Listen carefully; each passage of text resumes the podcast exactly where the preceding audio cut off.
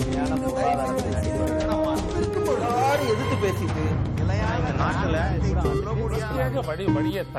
மக்கள் தங்களுடைய வணக்கம். நேர்பட பேசு நிகழ்ச்சியில் மீண்டும் உங்களை சந்திப்பதில் மிக்க மகிழ்ச்சி. தோல் சீலை போராட்டத்தின் இருநூறாவது ஆண்டு நிறைவு கூட்டத்தில் பங்கு பெற நாகர்கோவிலுக்கு நேற்று சென்றிருந்தார் தமிழக முதலமைச்சர். முன்னாள் முதலமைச்சரின் உருவச்சிலையையும் திறந்து வைத்தார். பேசிய முதலமைச்சர் தமிழகத்தில் கலவரத்தை தூண்டி திமுக ஆட்சியை அகற்ற சதி நடப்பதாக பேசியிருக்கிறார். வடமாநில தொழிலாளர்கள் தாக்கப்பட்டதாக பொய் செய்திகளும் போலி காட்சி பதிவுகளும் வட மாநிலங்களில் வெளியாகின்றன என்ற பேச்சுகளுக்கிடையே அது பீகார் சட்டமன்றம் வரை பேசப்பட்டிருக்கும் நிலையில் தமிழக முதல்வரின் கூற்றும் அதிர வைக்கிறது. முதல்வரின் குற்றச்சாட்டு நடப்பதை உள்ளபடி அறியச் செய்வதற்கா அல்லது அரசியலுக்காகவா விவாதிக்கலாம். பங்கு பெறுவோர் திராவிட முன்னேற்றக் கழகத்தில் இருந்து பேராசிரியர் திரு கான்ஸ்டன்டைன் விடுதலை சிறுத்தைகள் கட்சியிலிருந்து சட்டமன்ற உறுப்பினர் திரு ஆளூர் ஷா நவாஸ் வலதுசாரி திரு எஸ் எஸ் ஸ்ரீராம் அரசியல் விமர்சகர் திரு எம் குமார். நால்வருக்கும் வணக்கம். இதன் தொடக்க புள்ளி என்ன? ஒன்றை முதலமைச்சரே சொல்லியிருக்கிறார் என்றால் இதன் பின்னால் அவ்வளவு ஆணித்தரமான கருத்துகள் இருந்தால்தான் அதன் வெளிப்பாடாக இப்படிப்பட்ட ஒரு வரி வந்திருக்கக்கூடும். இதனுடைய அடிப்படை என்னவென்பதை ஆளூர் ஷானவாஸ் உங்கள் வாயாக கேட்கிறேன் இல்ல,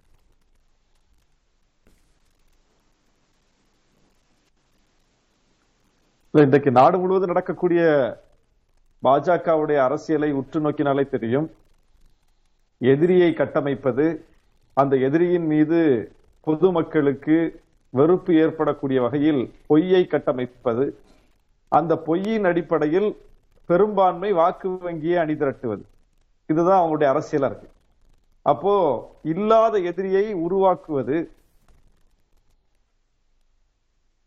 இல்லாத எதிரியை உருவாக்குவது அந்த எதிரியை பற்றிய அவதூறுகளை பரப்புவது அதன் மூலம் மக்களிடையே பதற்றத்தை உருவாக்கி அந்த பதற்றத்தில் அரசியல் அறுவடை எடுப்பது என்பதை வாடிக்கையாக கொண்டிருக்கிறார்கள். இந்தியா முழுவதும் அப்படித்தான். அவர்கள் இஸ்லாமியர்களுக்கு எதிரான வெறுப்பு பரப்புரையை செய்து இந்து வாக்கு வங்கி என்பதை உருவாக்கி இன்றைக்கு வடமாநிலங்களில் அதில் வெற்றியும் பெற்றிருக்கிறார்கள். தமிழ்நாட்டை பொறுத்தளவில் அப்படி மத அடிப்படையில் மக்களை இரண்டு கூறாக பிரிக்கிற அரசியல் அவர்களுக்கு கைகூடவில்லை அது எடுபடவில்லை. அதற்கு முயற்சி செய்து பார்த்தார்கள். ஆனால் இங்கே நல்லிணக்கம் என்பதும் மக்களிடையேயான ஒற்றுமை என்பதும் சமய நல்லிணக்கம் என்பதும் தழைத்தோங்கி இருப்பதனால் அந்த அரசியல் எடுபடவில்லை. அதனால என்ன பண்றாங்க இன்னைக்கு? வடமாநிலத்தவர்களை வைத்து இங்கே ஒரு கலவரத்தை ஏற்படுத்தி விட முடியாதா? அதை வைத்து ஒரு பிரச்சனையை கிளப்பிவிட முடியாதா என்று எதிர்பார்த்து அதிலும் இன்றைக்கு அவர்கள் பின்னடைவைத்தான் சந்தித்திருக்கிறார்கள். எந்த கூச்சமும் இல்லாமல் எந்தவித ஒரு நியாயமும் இல்லாமல் அப்பட்டமாக நடக்காத ஒன்றை நடப்பதாக காட்டி திரித்து செய்திகளை பரப்பி வீடியோக்களை வெளியிட்டு எங்கோ நடந்ததை தமிழ்நாட்டில் நடந்தது என்று சொல்லி பரப்பி இன்றைக்கு அதிலும் கூட அவர்கள் உண்மையை எடுத்து சொன்ன பிறகும் கூட திருந்துவதாக தெரியவில்லை வருத்தம் தெரிவிப்பதாக தெரியவில்லை தங்களுடைய கருத்தை பின்வாங்கியதாக தெரியவில்லை. காவல்துறை இன்றைக்கு சொல்லி இருக்கிறது அவர்கள் ஒரு மன்னிப்பு கூட கேட்கவில்லை. அந்த அளவுக்கு அவர்கள் இருக்கிறார்கள். அவர்கள் மீது கட்சி ரீதியான எந்த நடவடிக்கையும் இல்லை. ஏதாவது ஒரு கட்சிக்காரர் எங்கேயாவது ஒரு தவறு செய்து விட்டால் உடனே அந்த கட்சியே அதை ஊக்கப்படுத்துகிறது. அந்த கட்சி தான் இதை செய்கிறது. அந்த கட்சி தலைமைதான் இதை செய்கிறது என்றெல்லாம் இங்கே அண்ணாமலை எங்களுடைய கூட்டணி க- கட்சிகளை பார்த்து எங்களுடைய கட்சிகளை எல்லாம் பார்த்து சொல்றார். இப்ப கூட ஒரு ராணுவ வீரர் தனிப்பட்ட மோதலின் காரணமாக குடும்ப மோதலின் காரணமாக கொல்லப்பட்ட உடனே அது திமுகவின் தாக்குதல் அப்படின்னு சொல்லி மிகப்பெரிய போராட்டம்லாம் நடத்தினர். அப்போ ஏதாவது ஒரு இடத்தில் ஒரு கட்சிக்காரர் ஒரு பிழை செய்தால் அதை ஒட்டுமொத்த கட்சிக்கும் பொறுப்பாக்குகிற பாஜக இன்றைக்கு பாஜகவுடைய பீகார் அபிஷியல் ட்விட்டர் பேஜ்ல அதனுடைய சமூக வலைதள பக்கத்துல இந்த கருத்துக்கள் வெளியிடப்பட்டிருக்குது அவதூறு வெளியிடப்பட்டிருக்குது. பாஜகவுடைய முன்னணி பொறுப்பாளர்கள் முன்னின்று இதை செஞ்சிருக்காங்க. அப்படி இருக்கும்போது அதற்கு ஒரு வருத்தமோ ஒரு மன்னிப்போ அல்லது அப்படி செய்தவர்கள் மீதான நடவடிக்கையோ இதுவரைக்கும் எதுவும் இல்ல. இப்படிப்பட்ட ஒரு சூழல் எல்லாம் பார்க்கிறோம். அப்ப இதை வழக்கமாக- பாஜக இதையெல்லாம் புறந்தள்ளக்கூடிய நிலையில் நாங்கள் இருக்கிறோம் என்று சொல்லத்தக்க அளவில் பேசுகின்றவர்கள் இப்பொழுது இதை ஒரு சதி நடப்பது என்பதாக முதலமைச்சரே பேசியிருக்கிறார் என்றால் இது அந்த அளவிற்கு ஊறு விளைவிக்கக்கூடிய ஒன்றாக உருமாறி வருகிறதா? அவதூறுகளையும் வதந்திகளையும் இன்றைக்கு இருக்கக்கூடிய காலகட்டத்தில் அப்படி எளிதில் புறந்தள்ளி விட்டு போய்விட முடியாது. ஏன்னா இது சமூக வலைத்தள காலம். தொழில்நுட்பம் ஒவ்வொருவர் கைகளுக்கும் வந்து கிடைக்க பெற்றிருக்கிற காலம். மக்கள் உண்மை எது பொய் எது என்று பிரித்து பார்க்க முடியாத அளவுக்கு குழப்பத்தில் ஆழ்ந்து போகக்கூடிய ஒரு காலம். எந்த தகவல் உண்மையானது எது பொய்யானதுங்கிறத பகுத்து பார்க்கிறதுக்கு கொஞ்சம் அவகாசம் தேவைப்படும். அந்த அவகாசத்திற்கு இடையில் பாஜக தன்னிடம் இருக்கக்கூடிய அதிகார வலிமையை பயன்படுத்தி பொய்யை கூட உண்மை போல் கொண்டு சென்று சேர்த்து விடுகிறது. இப்படிப்பட்ட சூழ்நிலை விழிப்போடு இருக்க வேண்டியது அவசியம் எச்சரிக்கையோடு இருக்க வேண்டியது அவசியம். தமிழ்நாட்டுல இப்படிப்பட்ட குழப்பங்கள் இல்லாத ஒரு இடத்துல குழப்பத்தை ஏற்படுத்த வேண்டும் என்பதற்காக பாஜக இதை செய்து செய்துவிட்டு எக்ஸ்போஸ் ஆன பிறகு அதை பத்தி அவங்களுக்கு எந்த கவலையும் இல்லை. அவங்க இப்பவும் எதிர்க்கட்சிகளை நோக்கி தான் கேள்விகளை வைக்கிறாங்களே தவிர தன் கட்சியை சார்ந்தவர்கள் இப்படி செஞ்சிருக்காங்க அது தவறு. நாங்க அதற்காக வருந்துகிறோம். இனி இப்படி நடக்காது. சம்பந்தப்பட்டவங்க மேல நாங்க நடவடிக்கை எடுத்திருக்கிறோம். எந்த கட்சி இதைத்தான் நாங்க சொல்லும்? எந்த கட்சியும் எந்த தலைவரும் என்ன சொல்லுவாங்க? இது தவறு. இதன் மீது நாங்கள் வந்து உரிய கவனத்தை செலுத்துகிறோம். இனிமேல் இப்படி நடக்காதவாறு பார்த்துக் கொள்ளுகிறோம். நாங்க சம்பந்தப்பட்டவங்களை கூப்பிட்டு கண்டிச்சிருக்கிறோம். அவங்க மேல என்ன சட்ட நடவடிக்கை வேணாலும் எடுங்க தாராளமா. இதுதான் எல்லோருடைய ஸ்டேட்மெண்டா இருக்கும். ஆனால் பாஜகவிடமிருந்து இப்படி ஒரு ஸ்டேட்மெண்டே கிடையாது. அவங்க பூரா எதிர்க்கட்சிகளை நோக்கி தான் கேள்வி எழுப்புறாங்க. இதுக்கெல்லாம் நீங்க தான் காரணம்ங்கிறாங்க. ஆமா. இதுதான் அந்த. அந்த குற்றச்சாட்டுகளுக்கு இப்ப நான் பதில் கேட்டுட்டு மீண்டும் உங்ககிட்ட வரேன். திரு ஸ்ரீராம். மாற்றாந்தாய் மனநிலை ஆளும் அரசியல்வாதிகளிடம் நிலவியதே இப்படிப்பட்ட ஒரு பிம்பம் உருவாக காரணம்னு அண்ணாமலை சொல்கிறார். இரண்டாவது அந்த எழுபதாவது பிறந்தநாள் நிகழ்ச்சியில் பீகார் துணை முதலமைச்சர் தேஜஸ்வி யாதவ் போன்றவர்கள் வந்து சென்றதற்கு பிறகு இப்படிப்பட்ட ஒரு நிலை என்பதால் இரண்டையும் மக்கள் பொருத்தி பார்ப்பார்கள் என்பது தவிர்க்க முடியாதது. இந்த அடிப்படையில் தான் இத்தனை விமர்சனங்களும் வருகின்றன. ஆக ஒரு மாபெரும் கூட்டணி எதிர்வந்து விடக்கூடாது அடுத்த நாடாளுமன்ற தேர்தலுக்கு. அதுதான் அடிப்படையா என்ற குற்றச்சாட்டில் எவ்வளவு உண்மை இருக்கு இது மாபெரும் கூட்டணின்றது நிச்சயமா இல்லையே. பாதி முக்கியமான தலைவர்கள் யாருமே வரலையே. மம்தா அவர்கள் வரல ஜெகன் அவர்கள் வரல. அழைத்து வரவில்லையா? அது வர அழைத்தார்களா அழைக்கலையான்றது நீங்க. மாபெரும் ஒரு கூட்டணி என்று சொன்னால் அந்த அனைத்து எதிர்க்கட்சிகளும் ஒன்றாக ஒரு மேடையில் பார்ப்போமேயானால் நீங்க ஒரு மாபெரும் கூட்டணி வருவதற்கான ஒரு ஒரு ஒரு முதாந்திரம் இருக்குன்னு சொல்லலாம். வந்தது வெறும் மூணு பேர். அதுவும் ஃபருக் ஃபரூக் அப்துல்லா அவர் மாநிலத்திலேயே அவருடைய நிலைமை என்னன்றது நமக்கு தெரியும். அவர் இன்னொரு இன்னொரு மிஸ்டர் அகிலேஷ் யாதவ் ஒரு ரெஸ்பான்சிபிள் ஆப்போசிஷன் பார்ட்டி அவர்னால ஒன்றும் பெரிய பாதிப்பு நிச்சயமாக இல்லை. ஏன்னா ரெண்டாவது முறை அங்கே பாஜக வின் பண்ணியிருக்கு தேஜஸ்வி யாதவ் வந்து இன்னைக்கு வந்து பாஜக பின் பாஜகவை தள்ளிட்டு தான் இன்னைக்கு நிதிஷ்குமார்னால தான் இன்னைக்கு அவர் டெப்டி சிஎம்மா இருக்காரு. ஸோ இவங்க ரெண்டு பேரும் சேர்ந்தும் இப்போ பை எலெக்ஷனில் பாஜக வின் பண்ணியிருக்கு சோ இவர்கள்லாம் வந்து பாஜக ஒரு த்ரெட்டே கிடையாது. சோ அதனால இந்த ஒரு பெரிய கூட்டணியை போய் நம்ம தகர்க்க தகர்க்க தகர்க்கணுன்ற அவ்வளவு பெரிய ஸ்ட்ராட்டஜி எல்லாம் நிச்சயமாக தேவையில்லை. அதுதான் என்னுடைய ஒரு தாழ்மையான கருத்து. இதுல நீங்க பார்ஷியல் உண்மை அந்த உண்மையை நம்ம மறக்க முடியாது. ஒரு குழந்தையை போன்றவர் ஒரு பள்ளி மாணவர் தேஜஸ்வி யாதவ் பள்ளி மாணவர் மு க ஸ்டாலினுக்கு பேரன் வயது உள்ளவர். அவரை பேச சொல்லி பெருமை வாங்குகிறார் என்று அண்ணாமலை சொல்லியிருக்கிறார். எவ்வளவு இறங்கி போயிருக்கிறார் என பாருங்கள் என்று அண்ணாமலை சொல்லியிருக்கிறார். முப்பத்தி நான்கு வயது ஆகிறது பள்ளி பிள்ளைதான் என்று சொல்பவரின் வயது முப்பத்தி எட்டு தான். என்றால் விமர்சனம் பெயருக்குத்தான் என்று ஆகிவிடாதா அவருடைய அவருடைய ஸ்டேட்மெண்ட்ஸுக்கு நான் வந்து ஆன்சர் பண்றது பொருத்தமாக நிச்சயமாக இருக்காது. அது இந்த விஷயத்துல எப்படி நீங்க மாநிலங்கள் பொறுத்துறீங்கன்னு சொல்லுங்க. அதை பேஸ் பண்ணி நான் ஆன்சர் பண்ண. மாநிலங்கள் தானே என்று நீங்கள் குறைத்து மதிப்பிடுகிறீர்களா. நிச்சயமாக இல்லை. குறைத்து அதுதான் அதுவும் தான் அதுவும் உண்மைதான். இங்க இருக்கக்கூடியவர்கள் வந்து நீங்க நிதிஷும் சரி மம்தா அவர்கள் ஆல்ரெடி இன்னைக்கு நான் தனியா தான் இருப்பேன்னு சொல்றாங்க. ஜெகனை காணும் நவீன் பட்நாயக் அவர்களை காணும் பிஆர்எஸ் சந்திரசேகர் ராவ் அவர்களை காணும். இவர்கள் எல்லாருக்கும் அவர்களுடைய தனிப்பட்ட ஒரு ஆசை இருக்கிறது தனிப்பட்ட ஒரு எதிர்காலம் இருக்கு. சோ ஆகையினால இதெல்லாம் சேர்ந்தால் வேணா நீங்க ஒருவேளை நீங்கள் சொல்வதை ஏற்றுக்கொள்ளலாம். இதற்கும் அந்த பெரிய கூட்டணி அமைந்து விடுமோ என்ற ஒரு அந்த ஒரு ஒப்பீட்டை நான் ஏற்றுக்கொள்வது நிச்சயமாக. உங்கள் கருத்து. சரி. ஆனால் இதில் இவர்கள் சொல்வதைப் போல ஒரு இந்த இந்த மாதிரியான ஒரு விஷயங்களை ஏற்படுத்தக்கூடியவர்கள் சதி செய்பவர்கள் என்றெல்லாம் சொல்லப்படுகிறது. சதி என்றால் எவ்வளவு பெரிய விஷயம் அது? இல்லையா? அதை செய்கின்றவர்கள் என்று குற்றம் சாட்டினார் ஒரு முதலமைச்சரே அப்படி சொல்கிறார் என்றால் அது எவ்வளவு அபாண்ட அபாண்டம் என்று சொல்லவில்லை நான். அது எவ்வளவு அழுத்தமான ஒரு குற்றச்சாட்டு வேதனைக்குரிய குற்றச்சாட்டு. அது யாரை நோக்கி என்று நீங்க நினைக்கிறீங்க? அவர் யாரை நோக்கி சொன்னாரோ அவர் வந்து பிரதமரை நோக்கி சொல்லியிருக்கலாம். முதல்வர் தான் நீங்க சொல்றீங்க? ஆமா. ஏங்க நீங்க கோவிட்ல பண்ற பண்ணாத சதியா? கோவிட் நடந்த காலத்துல கோவிட்ல சதியா? அப்ப நிச்சயமாக நம் தமிழ்நாட்டுல ஊசி போட்டா இறந்துருவாங்கன்னு நம்ம சொல்லலையா? இல்ல அங்கங்கே பிணம் மிதக்கிறதுன்னு சொல்லலையா? இல்ல அன்னைக்கு ஆக்சிஜனுக்கு செய்யக்கூடிய பணத்தை கொடுத்தும் அவர்களை எந்த ஒரு எந்த ஒரு அரசாங்கமும் ஆக்சிஜன் லெவல்ஸை கீப் அப் பண்ணலையா? எத்தனையோ மாத்திரைகளும் மருந்துகளும் தண்ணீர்ல மிதக்கலையா? இந்த சதிகள் எல்லாம் ஏன் டெல்லியில வந்து கெஜ்ரிவால் அவர்கள் யூபி புலம்பெயர் தொழிலாளர்களை ஒரு ஏதோ ஒன்னை கட்டுக்கதையை அவுத்து விட்டு அங்க கூடக்கூடாத இடத்துல லட்சோப லட்சம் மக்களை கூட வைத்தார்களே. இதெல்லாம் வந்து சதி நீங்க நீங்க பார்க்க மாட்டீங்களா? சதி செய்பவர்கள் யார் என்பதை மக்களுக்கு நன்றாக தெரியும். இதுல வந்து ஒரே ஒரே ஒரு விஷயம் இந்த இருபத்தி ரெண்டு மா- மாசமாக இந்த தமிழ்நாட்டுக்கு மட்டும் இந்த விஷயம் தெரியாதுங்க. இந்தியாக்கே இந்த விஷயம் தெரியும். வெவ்வேறு காலத்தில் நாம் நார்த் இந்தியர்களை வட இந்தியர்களை எவ்வாறாக நாம் சர்ச்சை பேச்சுகளை பேசணும் என்பதை நாடறியும். ஸோ அதை வைத்துக்கொண்டு இதை நீங்க வந்து அதிலிருந்து வர இம்ப்ளிகேஷனை இப்ப நீங்க குழந்தையும் கிள்ளிட்டு தொட்டிலும் நீங்க ஆட்டிட்டு அதை பாஜக மேல போடுறத வந்து நிச்சயமா மக்களும் அவங்களுக்கான ஒரு சுய இருக்கு. யார் தவறு யார் தவறு இல்லை என்பதை மக்கள் உணர்வார்கள். சதி என்றால் அது குழந்தையை கிள்ளி விடுவதுதான் சதி என்பதை பொருள் இங்கே. யார் செய்கிறார்கள் என்பது கேள்வி. கான்ஸ்டன்டைன் உங்கள் பதில் என்ன? முதலில் சகோதரர் ஸ்ரீதர் அவர்களுடைய கேள்விக்கு பதில் சொல்வதற்கு. முன்னால் ஸ்ரீராம் அவர்கள் கேள்விக்கு பதில் சொல்வதற்கு முன்னால் அண்ணாமலை அவர்களை பற்றி ஒரு கருத்து சொன்னீர்கள். தேஜஸ்வி வந்து குழந்தை பிள்ளை. ஆனால் நான் சொல்லுகிறேன் முப்பத்தி நான்கு வயதில் அவர் துணை முதல்வராகிவிட்டார். இதே பாஜகவையும் நிதிஷ்குமாரையும் எதிர்த்து நின்று மிகப்பெரிய ஆளும் கட்சியாக பீகாரிலே தன் கட்சியை கொண்டு வந்த ஒரு தலைவன்.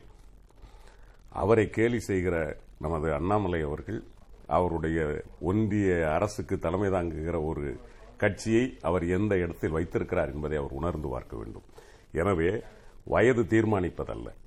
முப்பத்தி மூன்று வயதுகளுக்குள் உலகத்தை ஆண்ட அலெக்சாண்டர் இருக்கிறார். முப்பத்தி ஒன்பது வயதுகளுக்குள் பாட்டால் கட்டி போட்ட பாரதியார் இருக்கிறார். எனவே வயது என்பது வேறு திறமை என்பது வேறு என்கிற அடிப்படையை கூட புரிந்து கொள்ளாத ஒரு தலைவராக அவர் உட்கார்ந்திருக்கிறார். நான் அதை கடந்து போகிறேன். மத்திய அமைச்சர்களே இருக்கிறார். இருக்கிறார். எனவே நாம் இன்னும் சொல்ல போனால் அகிலேஷ் யாதவ் முப்பத்தி ஆறு முப்பத்தி ஏழு வயதில் முதலமைச்சராகிவிட்டார் எனக்கு தெரியும்.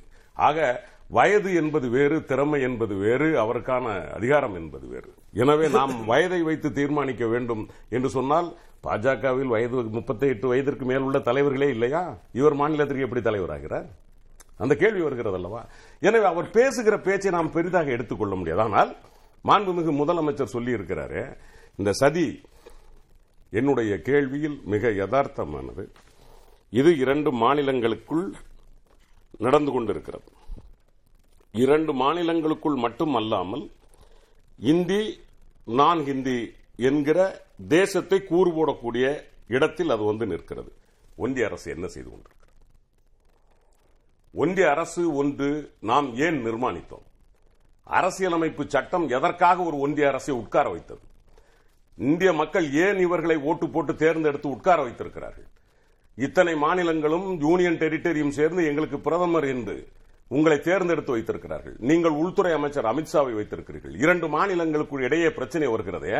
இதுவரைக்கும் அமித்ஷா வாய் திறந்திருக்கிறாரா? பிரதமர் வாய் திறந்திருக்கிறாரா? உங்கள் நீங்கள் உங்களை பிரதமராக்கிய கட்சியை சார்ந்தவர்கள் தானே அதை செய்திருக்கிறார்கள். அப்படியானால் அவர்கள் மீது நீங்கள் நடவடிக்கை எடுக்காமல் வேடிக்கை பார்க்கிறீர்கள் என்று சொன்னால் இந்த சதிக்கு நீங்கள் உடன் போகிறீர்களா என்கிற ஐயப்பாடு வருமா வராதா? ஒரு பிரதமராக நீங்கள் கட்சியின் தலைவராக விட்டு விடுங்கள் ஒருவேளை அது கட்சி தீர்மானிக்கட்டும். நட்டா எடுத்தாரா எடுக்கவில்லையா தேசிய செயற்குழு முடிவு செய்யட்டும். நீங்கள் ஒரு மாண்புமிகு முதலமைச்சர் மாண்புமிகு பிரதமர். இன்றைக்கு இரண்டு மாநிலத்தினுடைய முதலமைச்சர்களும் ஒருவரை ஒருவர் சந்திக்க வேண்டிய கட்டாயம் வருகிறது. நீங்கள் அல்லவா முதலில் உள்துறை அமைச்சர் அல்லவா இங்கே குழு அனுப்பியிருக்க வேண்டும்? இரண்டு மாநிலங்களுக்கு இடையே பிரச்சனை இருக்கிறது. ஒருவேளை நிதிஷ்குமார் அவர்கள் சொன்னால் பீகார் மக்கள் ஒருவேளை என்ன நினைக்கலாம்? தன்னுடைய ஆட்சியை தக்க வைப்பதற்காக அவர் பேசுகிறார் என்று நினைக்கலாம். தளபதி மு ஸ்டாலின் அவர்களுடைய அறிக்கையை தமிழ்நாட்டு மக்கள் அப்படி நினைக்கலாம். ஆனால் இந்த இரண்டு பேருக்கும் மத்தியில் ஒரு ஒன்றிய அரசாக உட்கார்ந்திருக்கிற நீங்கள் வந்து பார்த்து இப்படி இல்லை இது பொய்தான். இப்படி ஒரு நிலவரம் தமிழ்நாட்டில் இல்லை என்று அல்லவா நீங்கள் அல்லவா சொல்லி இருக்க வேண்டும்? அப்படியானால் ஊர் ரெண்டு பட்டால் கூத்தாடிக்கு கொண்டாட்டம் என்கிற கதையாக கூத்தாடியாக உட்கார்ந்திருக்கிறீர்களா என்கிற ஐயப்பாடு வருமா வராதா? அப்படி நீங்கள் கூத்தாடியாக உட்கார்ந்திருக்கிறீர்கள் என்று சொன்னால் ஊர் ரெண்டுபடுவது என்பது சதிச்செயல் செய்வதா இல்லையா? இந்த சதியைத்தான் மாண்புமிகு முதலமைச்சர் சொல்லுகிறார். அடிப்படையில் அதற்கான சந்தேகங்களுக்கான அறிகுறிகள் இருக்கிறது. மக்களின் மனநிலையில் பிளவை ஏற்படுத்த என்ற வகையில் நீங்கள் சொல்வதை புரிந்து கொள்ள முடிகிறது. ஆட்சியை அகற்ற சதி என்றால் என்ன எப்படி அகற்றிவிட முடியும்? அதாவது ஒரு ஒரு பிரச்சனை. நீங்க இப்ப இன்னைக்கு இருக்கிற முன்னூத்தி ஐம்பத்தாறாவது பிரிவு அவ்வளவு சாதாரணமாக நீங்கள் பயன்படுத்தி விட முடியாது என்கிற அளவில் தொண்ணூத்தி ஆறில் அந்த பொம்மை வழக்கில் இருந்தாலும் நீங்கள் இது போன்ற சதி செயல்களின் மூலம் வன்முறைகள் தலைவிரித்தாடக்கூடிய ஒரு சூழல் வருமையானால் கண்டிப்பாக அந்த அரசை கேள்வி கேட்பதற்கான அதிகாரம் இருக்கிறதா இல்லையா ஒன்றிய அரசிற்கு? இருக்கிறது. என்ன முன்னூற்றி ஐம்பத்தி ஆறு நம்ம சொல்லுவோமே பொம்மை வழக்கிற்கு பிறகு என்ன நடக்கும் என்று? ஆம் இல்லை நீங்கள் அல்லது அவர்கள் ஆட்சியை வாக்களித்து தோற்று தோற்க வைக்க வைத்து விடுவார்களா? அவர்கள் எல்லாம் வடமாநிலத்துக்காரர்கள் தேர்தல் என்று வரும்பொழுது ட்ரெயின் ஏறி அவர்கள் ஊருக்கு சென்று விட போகிறார்கள். எப்படி இந்த ஆட்சிக்கு ஊறு நேரும்? இந்த ஆட்சிக்கு அதைத்தான் நான் சொல்றது. இந்த பிரச்சனைகளை உருவாக்குவதன் மூலம் மக்கள் மத்தியில் ஒரு பதற்றத்தை உருவாக்குகிறார்கள். இது இந்திய அளவிலான பதற்றமா இல்லையா? இன்- இப்போது நல்ல வேளை ஓரளவிற்கு இரண்டு முதலமைச்சர்களும் உடனடியாக இதில் நடவடிக்கை எடுத்த காரணத்தினால் முடிந்து போகிறது. ஓரளவிற்கு அது தணிந்திருக்கிறது. ஆனால் இந்த பிரச்சனையை தூண்ட வேண்டிய அவசியம் எங்கிருந்து வந்தது? நான் என்ன கேட்கிறேன்? இதன் பின்னணியில் என்னவென்றால் இது நடந்த பொழுதெல்லாம் அண்ணன் சொல்கிறார் அல்லவா? எங்கேயாவது ஒரு வடக்கு அப்படிங்கிற முறையில ஒரு இந்தி பேசுறவங்கிறதுக்காக தமிழ்நாட்டில் அடிச்ச வரலாறு உண்டா?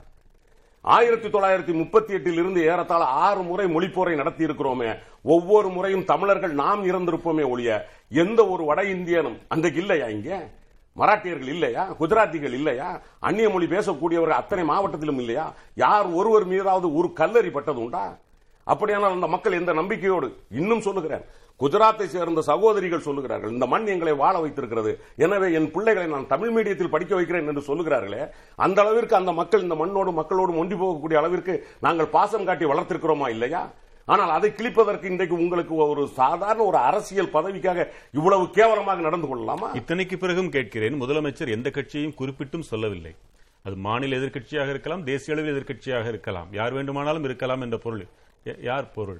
இல்ல இது வந்து வெட்ட வெளிச்சமா அவர் வந்து ஒரு முதலமைச்சர் என்கிற இடத்தில் இருக்கிற காரணத்தினால் சில விஷயங்களை குறிப்பாகத்தான் சொல்லி போக முடியும்.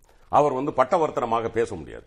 இது நாம் அறிந்த ஒன்று. நீங்கள் பேசலாமா நாம் பேசலாம். சொல்லுங்க. எனக்கு அந்த உரிமை இருக்கிறது. நான் பாரதிய ஜனதா கட்சி தேர்ந்துதான் இதை பண்ணுகிறது என்பதைத்தான் நான் சொல்லுகிறேன். ஒரு நொடி திரு எம் குமார் உங்கள் பதில் பேராசிரியர் மத்திய அரசை மாநில அரசுகள் தான் உட்கார வைத்தது என்று ஆரம்பித்தார்கள். பேசும்போது சொன்னார்கள். அது எனக்கு ரொம்ப ஆச்சரியமாக இருக்கிறது. இல்ல மாநில அரசு. மாநில அரசு உட்கார வச்சிருக்கோம் ஒன்றிய அரசை ஒன்றிய அரசு மாநிலங்கள் ஒன்று கூடி ரைட் வச்சிருக்கேன்னு சொன்னீங்க. ஆனால் உண்மை அப்படி இல்லை. உண்மை வந்து ஐநூத்தி நாற்பத்தாறு ஐநூத்தி அறுபது ஐநூத்தி முப்பத் நாற்பத்தஞ்சு. சமஸ்தானங்களையும் அதை மாநிலங்களா ஒன்னாக்குனது சர்தார் வல்லபாய் பட்டேல். அதில் ஒன்று ரெண்டு மாநிலங்கள் ஹைதராபாத் அண்ட் காங்கிரஸ் பெருந்தலைவர். ஆமா. ஆக அஹ், இப்படித்தான் அது ஒன்று ரெண்டு மூணு இருந்தது. அப்புறம் அதையும் கண்ட்ரோல் பண்ணிட்டாங்க. அஹ், இப்படித்தான் ஒருங்கிணைக்கப்பட்டது. மாநிலங்கள் ஒருங்கிணைக்கப்பட்டது. இப்படித்தான் இப்படித்தான் ஃபார்ம் பண்ணாங்க.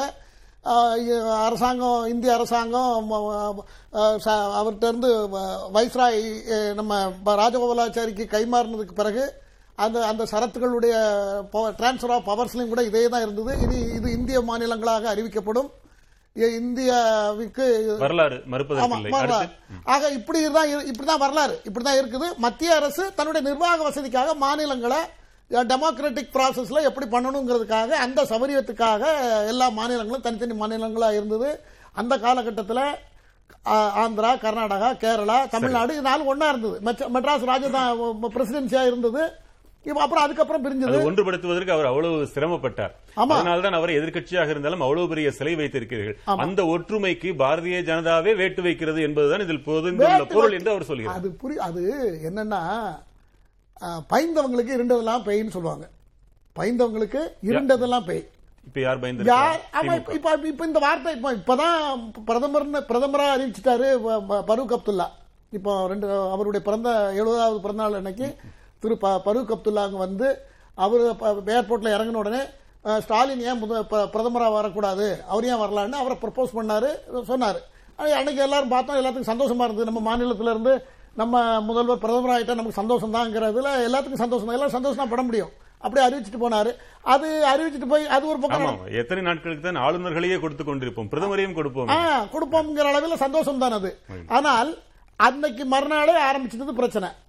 அன்னைக்கு மறுநாளே இந்த பிரச்சனை ஆரம்பிக்க ஆரம்பிக்கிறது. அது இதுக்கு வந்து காரணம் வந்து தன்னால ஒரு ஒரு ஒரு எ- ஒரு எக்ஸ்ட்ரீமிஸ்ட் ஒரு எல்லா இயக்கத்திலையும் இருக்கிற எல்லா கட்சிகளிலும் இருக்கிற ஒரு எக்ஸ்ட்ரீமிஸ்ட் இதை அந்த இது என்ன ஹிந்துஸ்தானுங்கிற ஒரு பத்திரிகையில் முதல்ல வந்திருக்கு. அவர் எழுதியிருக்கான் அந்த பத்திரிகையை பார்த்துட்டு அவர் ராஜஸ்தானுக்கும் பீகார்லேயும் உள்ள சண்டையை ஃபோட்டோ எடுத்து அது தமிழ்நாட்டில் நடந்த மாதிரி போட்டாரு. அதை அதை ஒன்று ஈர பேனாக்கி பேனை பெருமாளாக்கி பாக்கி- ஆக்கிட்டாங்க. இது வந்து சில வந்து ஒரு புது ஒரு முதிர்ச்சி இல்லாத சிலர் பண்ற தப்பு. தப்பு நான் பகிரங்கமா சொல்றேன். தப்பு தப்புக்காக அவரை கைது பண்ணியாச்சு. இந்த கைது பண்ணி கொண்டு வராங்க.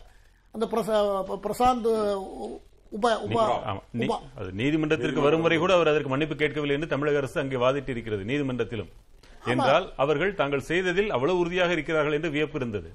இல்ல அவரு அது அது போக. போக என்னன்னு தெரியும். இப்போ ஒண்ணுமே ஆரம்பிக்கல. அது ப்ராசஸ் ஆரம்பிச்சா அது என்ன ஏது அவர் போட்டாரா போடலையாங்கிறது என்னன்னு தெரியும். இப்போ கோழி அமைக்கிற மாதிரி அமைக்க கொண்டு வந்தாச்சு. ஜெயில்ல போடட்டும். இங்கே தமிழக அரசும் தமிழக அமைச்சர்களும் அத்தனை பேரும் ஒருமித்த குரல் எழுப்பிக் கொண்டிருந்தார்கள். ஷிராக் பாஸ்வான் வருகிறார். ஆளுநரிடம் சென்று நடவடிக்கை தேவை என்றெல்லாம் சொல்கிறார். என்றால் அரசே செய்து கொண்டிருக்கிறதே. ஆளுநரிடம் ஏன்? என்ற கேள்வியும் எழுகிறது. அது வந்து அது வந்து அந்த கேள்வி வந்து அதுல எவ்வளவு ரெலவெண்டா இருக்குன்னு எனக்கு சொல்ல தெரியல அது. அதை பத்தி எனக்கு நான் சொல்றதுக்கு இல்லை அதுல ஒன்றும் சொல்றதுக்கு இல்லை இவ்வளவும் சொல்றவங்க இப்போ குரோம்பேட்டையில் ஒரு க- பிரியாணி கடையில் போய் டிஎம்கே காரங்க ரெண்டு பேர் போய் கலெக்டாக பண்ணி அடிச்சுட்டாங்க அப்புறம் அவர் அவர் இந்த ஆட்சி வரதுக்கு முன்னே முதலமைச்சர் போய் அதை இப்ப இருக்கிற முதலமைச்சர் அன்னைக்கு எதிர்க்கட்சி தலைவரா இருந்தவர் போய் அதை சமாதானப்படுத்திட்டு வந்தார். அதுக்காக அவருக்கு பொறுப்புன்னு நம்ம சொல்ல முடியுமா? இல்ல, அதையே செய்தவர் இவ்வளவு பெரிய விஷயத்தை கோட்டை விட்டு விடுவாரா? என்ற நம்பிக்கை இல்லையா? அதை பெரிதுபடுத்த நான் என்ன சொல்ல எழுப்புகிறார்கள் பதட்டத்தை பதட்டத்தை தணிக்கணுமே தவிர அதிகப்படுத்தி விடக்கூடாது. ஆ, பெருசுபடுத்தக்கூடாது. யார் இப்போ பெருசுபடுத்துறான்னு சொல்றீங்க? யாரும் யாருமே பெருசுபடுத்தல. யாருமே பெருசுபடுத்தல. இது அங்கங்க விவாதத்துக்கு உட்பட்ட இத கண்ணு மூக்கு எல்லாம் வச்சு சோடிச்சு போயிட்டு இருக்க தவிர ஏன்னா இதை யாருமே பெருசுபடுத்துறதுக்கு இல்ல, ஒண்ணுமே இல்ல. இதுல இந்தியா ஒரே நாடுங்கிறது பிஜேபியோட நிலைப்பாடு. தமிழ்நாட்டுல என்னென்ன பேசியிருக்காங்கிறதுலாம் தெரியும். நம்ம அதை சொல்ல இந்த டைம்ல நான் அதை சொல்றதுக்கும் தயாரா இல்ல. அண்ணாமலையே சொல்கிறார் நேரம். இந்த நேரத்துல- தென் என்று பிரிவினை உண்டாக்குகிறார்கள். உதயநிதி ஸ்டாலின் தான் அருண் ஜேட்லி மற்றும் சுஷ்மா ஸ்வராஜை அஹ், அப்படி செய்தது பிரதமர் மோடி தான் என்று கூறினார் என்றெல்லாம் சொல்கிறார்கள். முதலமைச்சர் சதி என்கிறார். ஆக இரண்டு புறமுமே சொற்கள் வருகின்றன என்றால் இதை தணிக்க வேண்டும் என்று நீங்கள் சொல்கிறீர்களே. தணிக்க யார் தணிப்பதில் முதலில் மெச்சூரா பேசணும். மனசாட்சியோட பேசணும். ஒரு ஒரு எங்கேயோ ஒருத்தர் ஏதோ ஒரு கட்சியில தொடர்புல இருக்கிற ஒருத்தர் ஒன்னு பண்ணிட்டு அது அந்த கட்சியை பொறுப்பாக்குறதுங்கிறது சாத்தியமா? அன்னைக்கு மகாத்மா காந்தி கொலையில கூட நான் நவதராம் கோட்சே கொண்டு இன்னைய வரைக்கும் அதை சொல்லிக்கிட்டு இருக்காங்க. அவர் தனியா நான் இந்த கொலைக்கு நான் தான் காரணம் யாரும் காரணம் இல்லைன்னு அவர் கோர்ட்ல நேரத்தை வீணடிக்க விரும்பல. எனக்கு கொடுக்குற தண்டனை உடனே கொடுத்துருங்க. தூக்கிடுங்க எனக்காக எதிர்காலத்தில் செலவிக்க வேண்டாம் யாரும் எனக்காக வக்கலாத்து வாங்க வேண்டாம். என்னை விட காந்தி லட்சம் மடங்கு நான் தேசத்துக்கு பாத்தியப்பட்டவர். எனக்கு அவரை அவர் எனக்கு அவர் எதிரியா தெரிஞ்சிட்டாரு. ஆகையினால என்ன அப்படின்னு அவர் சொல்லியிருக்காரு. சொன்னாலும் இன்னை வரைக்கும் அதே பா- பாட்டை போட்டு பாடிக்கிட்டே தான் இருக்கும். அதை போல இந்த விஷயத்துல ஒரு ஒருத்த ஒரு எக்ஸ்ட்ரீமிஸ்ட் பண்ணிட்டான்னு அதுக்காக அதுக்காக கட்சியை வி- பிரிவினை நோக்கி போகிறது நாடு நாட்டு குழப்பத்துல வந்துடும் இந்தியா அது இது கண்டதெல்லாம் பேசிக்கிட்டு இருக்கிறது. குற்றமுள்ள நெஞ்சு குறுகுறுக்குங்கிற மாதிரி தான் நான் என்னால சொல்ல முடியுது கண்டிக்கிறேன். அதான் யார சொல்றீங்க? நான் வன்மையாக கண்டிக்கிறேன். நீங்க குற்றமுள்ள நெஞ்சுங்கிற வார்த்தையை அண்ணன் குமார் நாகரிகமாக பின்வாங்கி கொள்வது நான் கொள்வது நல்லது. இல்லை என்றால் பிரிவினைக்கு என்ன பிரிவினைக்கும் வன்முறைக்கும் இந்திய திணிச்சுறாங்க பிரிவினைக்கு திட்டம் போடுறாங்கன்னு நீ ஏன் சொல்லணும்? யார் அப்படி நினைப்பா? யாரு. பிரிவினைக்குன்னு இப்ப யார் போட்டிருக்கா. நீங்க செய்யறது ஆட்சிக்கு எதிராக செய்து கொண்டிருக்கிறீர்கள் என்பது முதலமைச்சருடைய குற்றச்சாட்டு அதை குறித்து தான் விவாதம். சரிதானே. நான் இதில் நான் என்ன சொல்லுகிறேன்? நீங்கள் குற்றமுள்ள நெஞ்சு குறுகுறுக்கும் என்று சொன்னால் ஏதோ இங்கு தமிழர்கள் வந்து இந்திகளை எதிராக செய்வதை போல ஒரு குற்றச்சாட்டை வைக்கிறீர்கள். இது இது நான் என்ன சொல்லுகிறேன்? நீங்கள் உங்களுடைய கருத்து போக்கில் இப்படி ஒரு குற்றச்சாட்டு வருகிறது. இந்த குற்றச்சாட்டு தமிழர்களை குற்றம் சாட்டுவது போல் இருக்கிறது. எனவே இந்த வார்த்தையை பாரதிய ஜனதா கட்சியை நீங்க குற்றம் சாட்டாதீங்க சார். அவங்க பண்ணல. இல்ல நாங்க குற்றம் சாட்டுறது அப்படிங்கிறதுக்கு நீங்க விவாதம் வைக்கலாம். மறுபக்கம் அதுக்கான விவாதத்தை வையுங்கள். வேண்டாம். ஆனால் அந்த வார்த்தை தவறானது என்பதை மீண்டும் நான் நான் தவறு நீங்கள் தவறாக தமிழர்கள் மீது குற்றம் சாட்டுகிறீர்கள். காலங்கள்ல கடந்த காலங்கள்ல நாம ரொம்ப நீங்க நீங்க முதல்ல எடுத்து பேசும்போது சொன்னீங்க. எத்தனையோ போராட்டம் நடத்தியிருக்கோம். அவன் ம- மொழியால எந்த பிரச்சனையும் நடந்தது இல்ல இன்னொரு மொழிக்காரங்க எதுவும் அது உண்மைதான். ஆனால் நாம அந்த போராட்டத்தை நடத்திக்கிட்டே இருக்கோம். அந்த போராட்டம் நடத்திக்கிட்டே இருக்கோம். இப்போ வெளி மாநிலத்து ஆளுங்க நிறைய பேருக்கு வந்திருக்காங்க. வந்ததுனால இதெல்லாம் அப்சர்வ் பண்ணவங்க எங்கேயோ நடந்த ஒரு பிரச்சனையை இதோட ஜாயின் பண்ணி விட்டுட்டாங்க. இது இயல்பா நடந்திருக்கு. சார். அதை தடுக்கணும் நடக்க கூடாது அதுக்கு எல்லா நடவடிக்கையும் நாம எடுக்கணும். ஆனா பிஜேபி தான் காரணம்னு சொல்றதை தான் நாம க- கண்டிக்கிறேன் நான். எனக்கு வந்து அண்ணனோட எனக்கு ஒரு சின்ன முரண்பாடு அவருக்கு. இப்போ இவங்க கூட்டணி கட்சியில் இருப்பவர்கள் எல்லாம் வட வட மாநில ஆட்களை பற்றி இல்லை வடக்கர்களை பற்றி அவர்கள் என்ன பேசினார்கள்? அது வந்து அமைதியை குலைக்காதா? அதற்கு இவர்களுடைய நிலைப்பாடு என்ன? அதே மாதிரி தமிழ் தேசியம் பேசக்கூடியவர்கள்லாம் என்ன மாதிரியான வார்த்தைகளை பிரயோஜிக்கிறார்கள்? எந்தெல்லாம் இங்கே சொல்கிறாங்க அவர்களுக்கெல்லாம் இந்த இந்த சட்டம் வந்து இயங்காதா? இல்லை ரியாக்ட் செய்யாதா? சோ என்னோட ப்ராப்ளமே இவங்க இது பாரபட்சமாக இவங்க பாயிண்ட் இல்ல, ஷானவாஸ் இல்ல, இன்னும் ஒரே ஒரு. பாயிண்ட் ஒரே ஒரு பாயிண்ட் நம்ம மூச்சுக்கு முன்னூறு தடவை சுயமரியாதையை பேசுறோம் சமூக நீதி பேசுறோம். பானிபூரி விற்கிறவன் தான் இங்க வரான். இங்க இங்க வந்து ஹிந்தியும் இங்கிலீஷ் ஹிந்தி படிச்சவன் செங்கல் எடுத்து வீடு கட்டணும். வடக்கண்ணலுக்கு அறிவில்லை. இந்த மாதிரி வார்த்தைகளை நம்ம சொல்லி தமிழ்நாட்டுல மட்டுமே அது இல்ல. அது எல்லா ஊருக்கும் தான் போகுது. ஏன் நம்ம படிச்சவன் நம்ம தமிழ படிச்ச எல்லாமே சிஇஓவா இருக்கானா? ஏன் டெல்லியில இட்லி விற்கிறவன் நம்ம நாட்டில் இல்லையா? அந்த வேலையை நான் குறை சொல்லவில்லை. உரிமையோடு சுயமரியாதையோடையோ வாழ் சம்பாதித்து வாழ வேண்டும் நினைக்கிறான். அது தமிழனா இருந்தாலும் நீங்க பாராட்டணும் ஒரு வடக்கனா இருந்தாலும் பாராட்டணும். இதே நீங்க மேட்டுக்குரிய எண்ணம் அவன் வந்து பானி புக்கரி பூரி விக்கிறவன் என்று சொல்லு சொல்லுவீர்களானால் என்ன ரீசனுக்கு அதை சொல்றீங்க? அவனுக்கு அப்ப அறிவில்ல. அப்படித்தானே நீங்க சொல்ல வரீங்க? குஜராத்லயும் இட்லி விக்கிறவன் இருக்கான். நம்மால் வண்டியில போய். இட்லி விக்கிறவன் இருக்கான். சோ எவனுடைய வேலையும் நம்ம கொச்சையாக பேசுவது யாரை இருந்தாலும் அது பாதிக்கும். முதிர்ச்சி அதற்கு என்ன பதில்னு சொல்ல சொல்லுங்க. முதிர்ச்சியற்றவர்கள் எல்லா மாநிலங்களிலும் எல்லா தரப்பினரும் குறை சொல்லிக் கொண்டேதான் கேரளாவிற்கு போனால் தமிழர்களை பாண்டியன் பாண்டி என்று அழைப்பதும் இன்னும் வேறு வேறு மாநிலங்களில் மதராசி என்று ஒரு பொருளோட ஒரு காலத்தில் அது நல்ல பொருளாக இருக்கலாம். இப்பொழுது அனைவரையுமே மதராசி என்ற பொருளில் அழைப்பதும் ஒவ்வொன்றும் ஒவ்வொரு வகை. அளவு மிகும் பொழுது அது நாட்டிற்கே ஒற்றுமைக்கே உழைவிக்கும் பொழுது பேசுபொருளாகிறது. ஒரே நாடு ஒரே இந்தியான்னு சொல்ற பாஜக இன்னைக்கு ஒற்றுமையை பத்தி டிஎம்கே பேசுறது ரொம்ப சந்தோஷமா இருக்கு. ஆனா வந்து அவர்கள் இன்னைக்கு இன்னும் ஒற்றுமையை பத்தி பேசுவது ரொம்ப ரொம்ப சந்தோஷமா கேட்டாரே, எங்கே? பாஜக சொன்னா ஏத்துக்க மாட்டோம் நாங்க சொல்லும் போது. ஒற்றுமையா இருக்கும்னு நாங்க சொன்னா பாஜக அதை ஏற்றுக்கொள்ள. ஒற்றுமைக்கு உங்கள் உங்கள் உங்கள் கை எங்கே வந்தது இரண்டு மாநிலத்தின் தலைவர்கள் மாநிலங்களுக்குள்ளாக கலக்கிறார்கள் நடவடிக்கை எடுக்கிறார்கள் இந்த இடத்தில் மத்திய அரசு என்ன செய்ய வேண்டும் அதை செய்ததா என்று கேட்கிறார் ஒரு நொடி ஐயா ஆளூர் ஷானவாஸ் உங்களுக்கான நேரம்.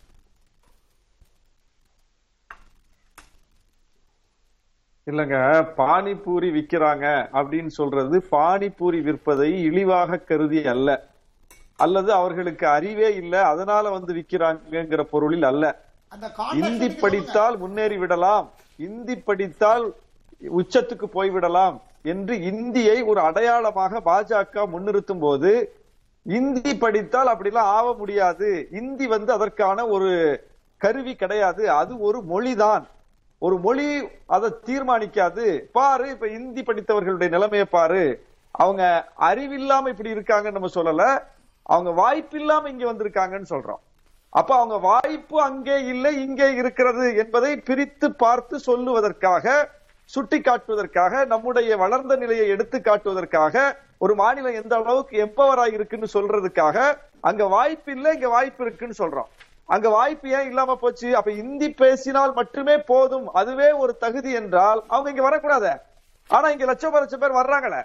அப்ப அங்க அந்த வாய்ப்பு இல்லை. அந்த வாய்ப்பை உருவாக்கக்கூடிய அளவுக்கு நீங்க அங்க வந்து எம்பவர் ஆகல. நாங்க எம்பவர் ஆகிருக்கோம் என்று சொல்லக்கூடிய அந்த வாதத்தை கொண்டு வந்து அதை ஒரு இன வெறுப்பு வாதமாக ஒரு மொழி வெறுப்பு வாதமாக முன்னிறுத்துவதைய அதுக்கு நம்ம அப்படி அப்படி அந்த வாதத்தை வைக்கல. இது நூறு வருஷமா சொல்லிக்கிட்டு இருக்கவன் நூறு வருஷமா இந்த வாதத்தை கேட்டு எந்த இந்திக்காரன் நீங்க தாக்கப்படலையே? நூறு வருஷமா அந்த போராட்டம் நடந்துட்டு இருக்கு மொழிப்போர் அண்ணன் கான்ஸ்டன்டைன் ரவீந்திரன் சொல்ற மாதிரி தங்களை தாங்களே தீக்கிராக்கி கொண்டார்களே தவிர இன்னொரு மொழி பேசுறவன் உடம்புல போய் தீய வைக்கல. தங்களை தாங்களே வைத்துக் கொண்டார்களே தவிர இன்னொருத்தன் மேல ஒரு சிறு கீறல் பண்ணல. நூறு வருஷ போராட்டமும் அறவழியில நடக்குது. தங்களை வருத்தி கொண்டு நடக்குது. யார வந்து டார்கெட் பண்றோமோ அந்த அந்த சமூகத்தையோ அந்த மொழி கூட்டத்தையோ வந்து டிஸ்டர்ப் பண்ணல நாம. அப்ப நம்முடைய எதிரி யார் இந்தி திணிப்பு தான் எதிரி. இந்தி அல்ல. இந்தி பேசக்கூடியவர்கள் அல்ல. அந்த தெளிவு தமிழ்நாட்டுக்கு இருக்குது தமிழ்நாட்டு அரசியல் கட்சிக்கு இருக்குது தமிழ்நாட்டினுடைய ஒவ்வொரு குடிமக்களுக்கும் இருக்குது. அதனாலதான் இத பிரிச்சு பார்க்கிறாங்க கரெக்டா இதை இப்ப இவ்வளவு தூரம் கான்ட்ரவர்சி ஆக்குனது பாஜக. ஒருவேளை இதை- அரசியல் என்று எடுத்துக்கொண்டாலும் கூட இதை இதை இந்த அளவை தாண்டி அது மிகையாக பயன்படுத்தப்பட்டு அரசியல் என்று எடுத்துக்கொண்டால் கூட அண்ணாமலை கூறுகிறாரே ஸ்டாலின் நன்கு உறங்க வேண்டும் அச்சமில்லாமல் இருக்க வேண்டும் என்று அந்த அளவிற்கு பாரதிய ஜனதாவின் அரசியல் திமுக அரசின் அரசியலுக்கு அச்சுறுத்தலை தருகிறதா என்ன? பாஜக தான் வந்து ஒரே ஒரு சட்டமன்ற உறுப்பினரை கூட வெற்றி பெறாமல் ஆட்சியையே பிடிக்கிறார்கள். மக்களை பற்றி எந்த விதமான கவலையும் படாமல் மிகப்பெரிய வன்முறைகளை நிகழ்த்துகிறார்கள். பல்லாயிரக்கணக்கானோரை ஜெனோசைடு செய்யக்கூடிய அளவுக்கு ஸ்டேட் ஸ்பான்சர்டு டெரரிசம் அரச பயங்கரவாதத்தை கட்டவிழ்த்து விட்டு பல மாநிலங்களில் அதனுடைய நிம்மதியை குலைத்திருக்கிறார்கள். குற்றவாளிகளை விடுவிக்கிறார்கள். குற்றவாளிகளுக்கு வரவேற்பு கொடுக்கிறார்கள். குற்றவாளிகளின் பக்கம் இருக்கிறார்கள் அப்பட்டமா தெரியுது. அப்ப இப்படிப்பட்ட ஒரு கட்சி வந்து அதிகாரத்தில் இருக்கும்போது தமிழ்நாடு அமைதி பூங்காவா இருக்கு நல்லிணக்கத்தோட இருக்குங்கும் போது இவங்க அதிகாரத்திற்காக எந்த எல்லைக்கும் போவார்கள்ங்கிறத வடமாநிலங்கள் முழுக்க பார்த்திருக்கிறோம். எனவே தமிழ்நாட்டிலும் அதை அவங்க செய்ய தயங்க மாட்டாங்க அதிகாரத்திற்காக சொல்லி நாம விழிப்போட பேசுறோம் எச்சரிக்கிறோம். இது வந்து அவர்களுடைய கட்டமைப்பு வலிமையை பார்த்து பயந்தல்ல. இங்க ஒண்ணுமே கிடையாது அவங்க. அது தேர்தலில் தெரிஞ்சு போச்சு. சும்மா மீடியால வந்து அட்ரஸ் பண்ணுவாங்க வாய்களையே பேசுவாங்களே தவிர களம் என்று வந்து விட்டால் ஒதுங்கிக் கொள்வார்கள் பதுங்கிக் கொள்வார்கிறத இன்னைக்கு நம்ம பார்த்தோம். அப்ப இன்னைக்கு ஈரோடு தேர்தல் ஒரு மாசம் அவர் ஆளை காணும். தேர்தலுக்கு முன்னாடி சத்தம் போட்டுக்கிட்டு இருந்தாரு இப்ப தேர்தலுக்கு பின்னாடி சத்தம் போட்டுக்கிட்டு இருக்காரு. அப்ப இந்த மீடியா பரப்புரை இந்த ஹை- இந்த சோசியல் மீடியா இந்த தவறான பரப்புரை அவதூறு பிரச்சாரம் இதுலதான் அந்த கட்சி வாழ்ந்துகிட்டு இருக்கு. அது தமிழ்நாட்டை பாதித்து விடக் கூடாது என்கிற அச்சத்தில் கவலையில் இன்னைக்கு வந்து முதலமைச்சர் இந்த கருத்தை சொல்லியிருக்காரு. இது முதலமைச்சர் மட்டும் சொல்லல தமிழ்நாட்டில் உள்ள ஒவ்வொருவரும் இந்த கவலைப்படுறாங்க. ஐயோ நம்ம நல்லா இருக்கிற ஒரு மண்ணில் வந்து இந்த மாதிரி தேவையில்லாத வேலையை இந்த கட்சி பண்ணிட்டு போல தெரியுதா. ஏன்னா நீங்க பாருங்க அது ஒரு தனி மனிதன் செஞ்சுட்டானா? கோட்சே ஒரு தனி மனிதனா? கோட்சே தனி மனிதன் செஞ்சுட்டா எனக்கு யாரும் செலவைக்காதீங்க என்ன யாரும் கொண்டாடி கொண்டாடாதீங்கன்னு அவர் சொல்லிட்டு போயிட்டாரு அப்படின்னு குமார் சொல்றாரு. கோட்சே யார் கொண்டாடிக்கிட்டு இருக்கா இப்போ? கம்யூனிஸ்ட்காரன் ஒருத்தனாவது கொண்டாடுறானா? காங்கிரஸ்காரன் ஒருத்தனாவது கொண்டாடுறானா? கோட்சேங்கிற பேரை உச்சரிக்கிறது யாரு? பிஜேபி காரன் மட்டும் தானே கொண்டாடுறாது ஏன்? அப்போ கோட்சேவுக்கும் பிஜேபிக்கு தொடர்பில்லை என்றால் பிஜேபி காரர்கள் ஏன் கோட்சே தேசபக்தர் என்று சொல்றாங்க? பிஜேபி எம்பி ஏன்? கோட்சே எங்க கொண்டாடியது நீங்கள் நீங்க நீங்க சொல்லுங்களேன். எங்க அவருக்கு மாலை போட்டு எங்க பாஜக கொண்டாடியதுன்னு சொல்ல முடியுமா? பதிலை சொல்லுங்க. இல்ல எங்க கொண்டாடினது நீங்க நீங்க நீங்க யூஸ் பண்ண வார்த்தை பாஜக கொண்டாடியதுன்னு சொல்றீங்க. எங்க கொண்டாடியதுன்னு தயவு செய்து சொல்லுங்க. நீங்க போற போக்குல எல்லாத்தையும் அடிச்சு விடுறீங்க. நீங்க மக்கள் இத பண்ணிட்டாங்க ஜெனோசைட் பண்ணிட்டாங்க அதை பண்ணிட்டாங்கன்னு. அப்புறம் ஏங்க இந்தியால உங்களை யாருமே எடுக்காம திருப்பி திருப்பி அந்த மக்கள் ஓட்டு போடுறாங்க? உங்களுக்கு ஓட்டு போட்டு தமிழ்நாடுல வின் பண்ணா மட்டும் ஜனநாயகம். பாஜகவை இந்தியா ஃபுல்லா வின் பண்ணா அது வந்து மிரட்டலா? இது எந்த விதத்துல நியாயம்? நீங்க பேசுவது ஏதாவது ஒண்ணு மக்கள் நிச்சயமா ஏத்துப்பாங்க நீங்க நினைக்கிறீங்களா? கோட்சேவை எங்கே அவர்கள் ஆதரித்தார்கள்னு நீங்க பாஜக ப்ரூவ் பண்ணிட்டு இந்த குற்றச்சாட்டை நீங்கள் வைக்கலாம். ஷானவாஸ். பிரக்யா சிங் தாக்கூர் நாடாளுமன்ற நீங்க யூஸ் பண்ண வேர்ட் பாஜக. நீங்க யூஸ் பண்ண வேர்ட் பாஜக. அவங்க யாரு? அவங்க யாரு? அப்ப நான் சொல்றீங்களா? அப்ப நான் சொல்றீங்களா? இப்ப டிஎம்கே எம்எல்ஏ ஒருத்தர் வந்து மோடி அவர்கள் தான் ஜெயலலிதாவை கொன்றார் என்று சொன்னார்கள். அப்போ அந்த பழி வந்து முதல்வரை சொல்லலாமா? அதற்கு நீங்க நியாயமா பதில் சொல்லுங்க. ஒரு எம்எல்ஏ அவர்கள்? ஜெயலலிதாவை கொன்றவர் மோடி என்று சொல்றவர். நீங்க பிரக்யா தாக்கூரை நீங்கள் சுட்டி காட்டுவீர்களானால் இதற்கு என்ன பதில் சொல்லுங்க. அதுக்கு அவர் விளக்கம் கொடுத்திருக்காரு ஒரு பிரதம் ஜெயலலிதா மரணத்துல மர்மம்னு சொல்றோம் அந்த மர்மம்னா ஒரு முதலமைச்சர் அவங்க முதலமைச்சரா இருந்தவங்க மர்ம மரணத்தை அடைஞ்சிட்டாங்கன்னு விசாரணை கமிஷன் போட வேண்டி வருதுன்னா அந்த மர்மம் வந்து பிரதமருக்கு தெரியாம நடக்குமாங்க ஒரு முதலமைச்சர் ரெண்டு மாசம் மூணு மாசம் தெரிந்துதான் நடந்ததுன்னு சொல்ல வர்றாரா? ஒரு ஏங்க அந்த கேள்விக்கு பதில் சொல்லுங்க. ஒரு கேள்விங்க? நீங்களே அதான் சொல்றீங்களா? இல்ல நீங்களும் பிரதமர் தான் கொண்டாருன்னு சொல்றீங்களா? ஏங்க, ஒரு முதலமைச்சருடைய மரணத்துல மர்மம்னு வந்துச்சுன்னா அது எப்படி ஒரு இந்திய அரசாங்கத்துக்கு தெரியாம ஒரு பிரதமர் மர்மம் வருவது யாருக்கு வேணாலும் தெரியாதுங்க. அது எப்படி பிரதமருக்கு மட்டும் தெரியும்ன்றீங்க நீங்க? இது எந்த விதத்துல நியாயம் நீங்க? அந்த முதலமைச்சர் மரணத்துல மர்மம்னு ஒரு விசாரணை கமிஷன் போடுறாங்க. அப்ப அது எவ்வளவு பெரிய தோல்வி? ஒரு ஒரு ஒரு ஒரு ஸ்டேட்டுடைய தோல்வி இல்ல அது. ஒரு நிர்வாகத்துடைய தோல்வி இல்ல. ஒரு முதலமைச்சர் மேல குண்டூசி கூட போக முடியாதுங்க. பாதுகாப்பு வளையத்துல இருக்கிறவங்க. அதுவும் அந்த அம்மா இசட் பிளஸ் மிகப்பெரிய பாதுகாப்பு கண்காணிப்பு வளையத்துல இருந்தவங்க. அவங்களுக்கு சாவுல மரணம் மர்மம்னா அது அப்ப இந்திய அரசினுடைய மிகப்பெரிய தோல்வி தாங்க அதுக்கு அதுக்கு பிரதமர் பொறுப்பு இருக்க கூடாதா இங்க அப்படி பார்த்தா நம்ம இந்திரா காந்திக்கும் நம்ம மிகப்பெரிய தோல்வின்னு சொல்லுவீங்க. ராஜீவ் காந்திக்கும் மிகப்பெரிய தோல்வின்னு தான் சொல்ல முடியும். எல்லாத்துக்கும் இதெல்லாம் மிகப்பெரிய தோல்வி தான் அது எல்லாம் தமிழ்நாட்டுல நடந்த மிகப்பெரிய தோல்வி. தமிழ்நாடு காவலர் அன்னைக்கு வந்து ராஜீவ் காந்தியை காப்பாத்தலன்னா அன்னைக்கு தமிழ்நாடு அரசாங்கம் மிகப்பெரிய தோல்வி. அதையும் ஒத்துக்கோங்க அப்போ. ராஜீவ் காந்தி கொல்லப்பட்டாருன்னு எல்லாருக்கும் தெரியும். இந்திரா காந்தி கொல்லப்பட்டார்னு எல்லாரும் தெரியும். ஜெயலலிதா எப்படி மரணிச்சார்னு யாருக்கா தெரியுமா? நம்ம எல்லாரும் அது எப்படி பிரதமர் அதுக்கு அது- எல்லாரும் கரெக்ட் அது எப்படி பிரதமர் அதுக்கு ஆளாவார்? அதை சொல்லுங்க. ஒரு நொடி யாருக்கும் தெரியாது. ஆனா பிரதமருக்கு. மட்டும் தெரியும் நீங்க. சொல்றீங்க. பேராசிரியர் கான்ஸ்டன்டைன். இப்ப பிறந்த நாள் நிகழ்ச்சியில் தேஜஸ்வி யாதவ் உள்ளிட்டோர் வந்த அந்த நிகழ்வுக்கும் அங்கு பேசிய பேச்சுகளுக்கும் இதற்கும் ஏதேனும் ஒரு தொடர்பு இருப்பதாக நினைக்கிறீங்களா? உறுதியாக அந்த தொடர்பு இருக்கிறது. ஏனென்றால் சகோதரர் சொன்னதைப் போல யாரோ ஒருவர் அல்ல. பீகாரினுடைய அதிகாரப்பூர்வ பாரதிய ஜனதா கட்சியினுடைய செய்தி தொடர்பாளர் பிரசாந்த். அவர் வந்து ஒரு ட்வீட் போடுறார். அந்த ட்வீட் எப்படி இருக்கு அப்படின்னா தேஜஸ்வி படம் இருக்கு. அது பக்கத்திலேயே தேஜஸ்வி வந்து தலைவர் தளபதியாருக்கு வந்து பொன்னாட பொன்னாடை போத்திட்டு இருக்கிற போட்டோவும் இருக்கு. என்ன போட்டிருக்கார் அப்படின்னா பீகாரிகளை பனிரெண்டு பீகாரிகளை கொண்ட தமிழ்நாடு முதலமைச்சர் அவர்களுக்கு நமது நாட்டு நமது மாநிலத்தினுடைய துணை முதலமைச்சர் வாழ்த்து தெரிவித்து கொண்டாடி கொண்டிருக்கிறார். இதுதான் அந்த ட்வீட் அப்ப இந்த ட்வீட் எங்கிருந்து ஆரம்பிக்குதுன்னு வருதா? தேஜஸ்வியை நீங்க அங்க அட்டாக் பண்றதுக்கு ஏன் இங்க இருந்து தளபதியை இழுக்கணும் ஒண்ணு? அதுபோக அந்த பனிரெண்டு பேர் யார் என்பதே தெரியாத ஒரு மனிதனை நீங்கள் செய்தி தொடர்பு துறையில் வச்சிட்டு இருக்கீங்களா பிஜேபியில? இதுவரைக்கும் அந்த மனிதனோ அந்த பிரசாந்த் என்பவரோ அல்லது அவர் சார்ந்த அந்த இயக்கத்தை சார்ந்தவர்களோ இது தவறு என்று அங்கே யாராவது சுட்டி காட்டியிருக்கிறாங்களா தேசிய அளவில் பீகார்ல? உங்களுடைய மாநில அரசியலுக்காக நீங்கள் எதை வேண்டுமென்றாலும் பேசுவீர்கள் என்று சொன்னால் நீங்கள் கேட்டீர்கள் அல்லவா?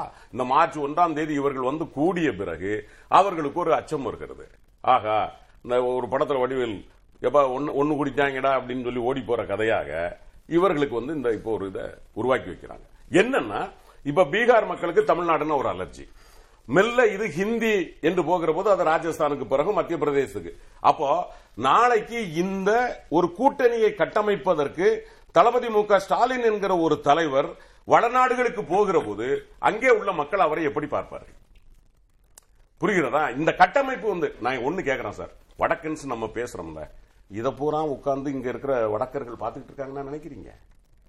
வந்திருக்க அத்தனை பேரும் ஏழை எளிய மக்கள் சார். யார் சார் உட்கார்ந்து டிவி டிபேட் எங்க உட்காந்து கவனிச்சிட்டு இருக்கிறா நான் இன்னும் கேட்கிறேன் தமிழ் பீகார்லயோ மத்திய பிரதேசத்திலேயோ மகாராஷ்டிராவிலயோ இருக்கிற தமிழன் எட்டு மணிக்கு உட்காந்து புதிய தலைமுறையோ இல்ல ஏனைய டிவியோ உட்காந்து பாப்பானே ஒழிய அவன் ஹிந்தி சேனல் உட்காந்து பார்த்துட்டு இருக்க மாட்டான் டிபேட்டை நம்ம நாட்டில் என்ன நடக்குது?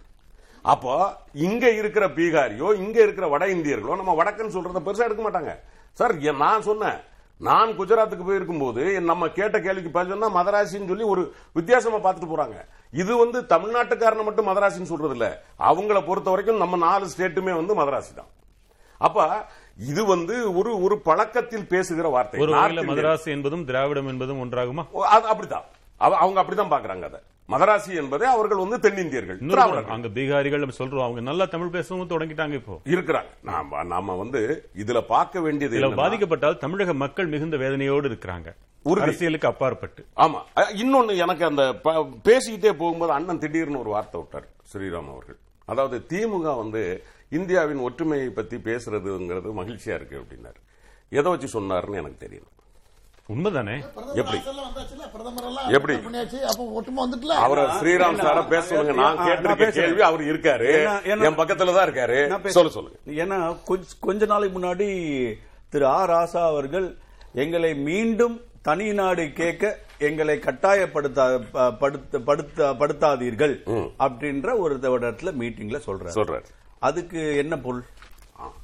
இது வந்து என்ன கழுத்தை பிடிச்சி வெளியே தள்ளிடாத. அப்படின்னு ஒருத்தர் சொல்றாருன்னா நான் வீட்டுக்குள்ள இருக்கணும்னு ஆசைப்படுறேன்டா. இது ஏன் வீடுடா?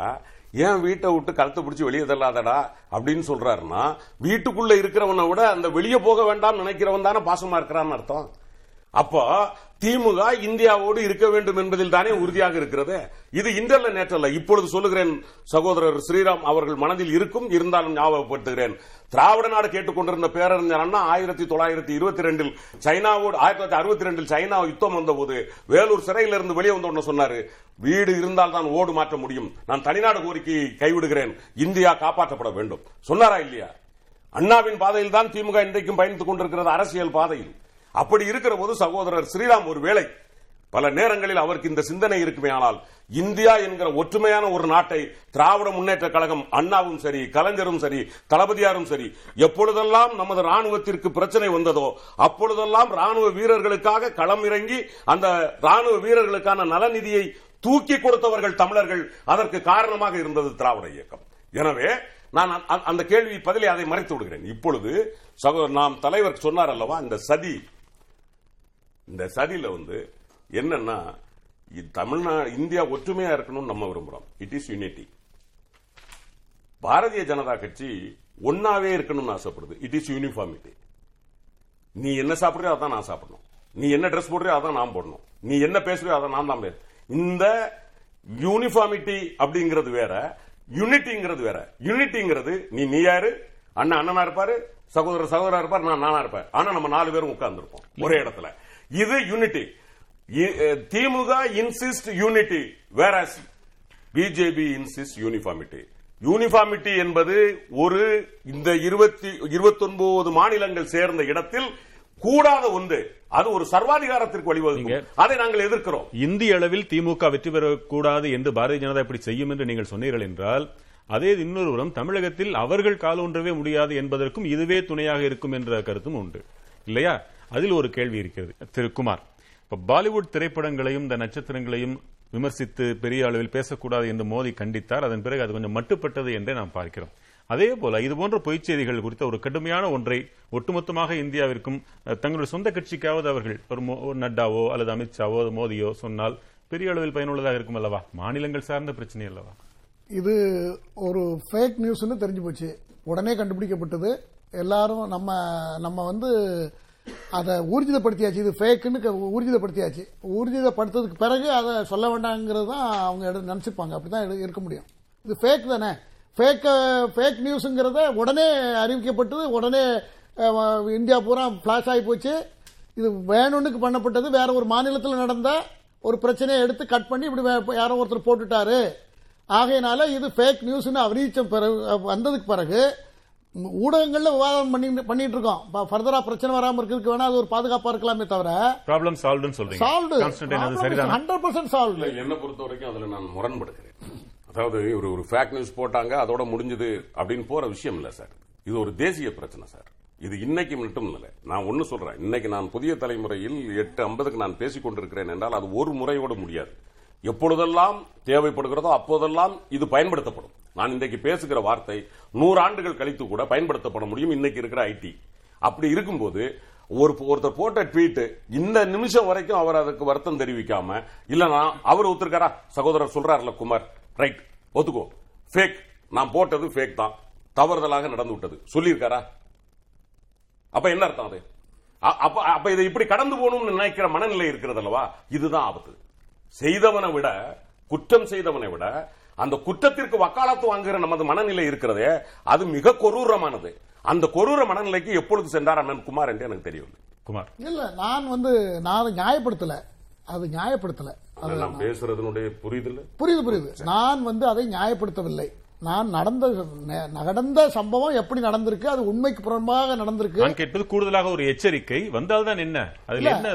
அந்த- சம்பந்தப்பட்ட நபர் வந்து மன்னிப்பு கேட்கலன்னு சகோதரர் வருத்தப்படுறாங்க. அது நியாயம்தான். அது இன்ன- எனக்கும் அந்த வருத்தம் இருக்கு. அது ஆனால் அவரு அவ- அவங்களுக்கெல்லாம் இந்த மாதிரி ஒரு ஒரு ஒரு குதர்க்கமான ஒரு மனோநிலை உள்ள ஒரு ஒரு இன்மெச்சூர் கேரக்டர்லாம் அவங்க இதை எப்படி பார்ப்பாங்க? நம்ம செஞ்ச தப்புன்னு உணர்ந்தா தானே அதுல நான் தெரியாம பண்ணிட்டேன்னு சொல்லுவாங்க. இப்ப கோர்ட்ல போய் அந்த மன்னிப்பு கேட்பாங்க பாருங்க அது நடக்கும். கோர்ட்ல. தமிழக அரசு எடுக்கக்கூடிய நடவடிக்கைகள் தலைவர்கள் பேசுவது மக்கள் பேசுவது. எல்லாவற்றையும் பார்க்கும் பொழுது இங்கே பாரதிய ஜனதா தன்னுடைய வலிமையை இதனாலேயே இழந்துவிடும் என்ற நிலை எதுவும் தோன்றுகிறதா உங்களுக்கு? அப்படியெல்லாம் ஒண்ணும் இல்லைங்க. இது- இது வந்து ஒரு அரசாங்கம் பிரதமர் மோடியா இருக்கட்டும் மத்திய அரசா இருக்கட்டும் இருபத்தெட்டு பிளஸ் ஒன்பது முப்பது இருபத்தெட்டு எட்டு முப்பத்தாறு மாநிலத்தையும் முப்பத்தாறு குழந்தைகளா தான் பாக்குறாங்க. முப்பத்தாறு பிள்ளைகளா தான் பாக்குறாங்க.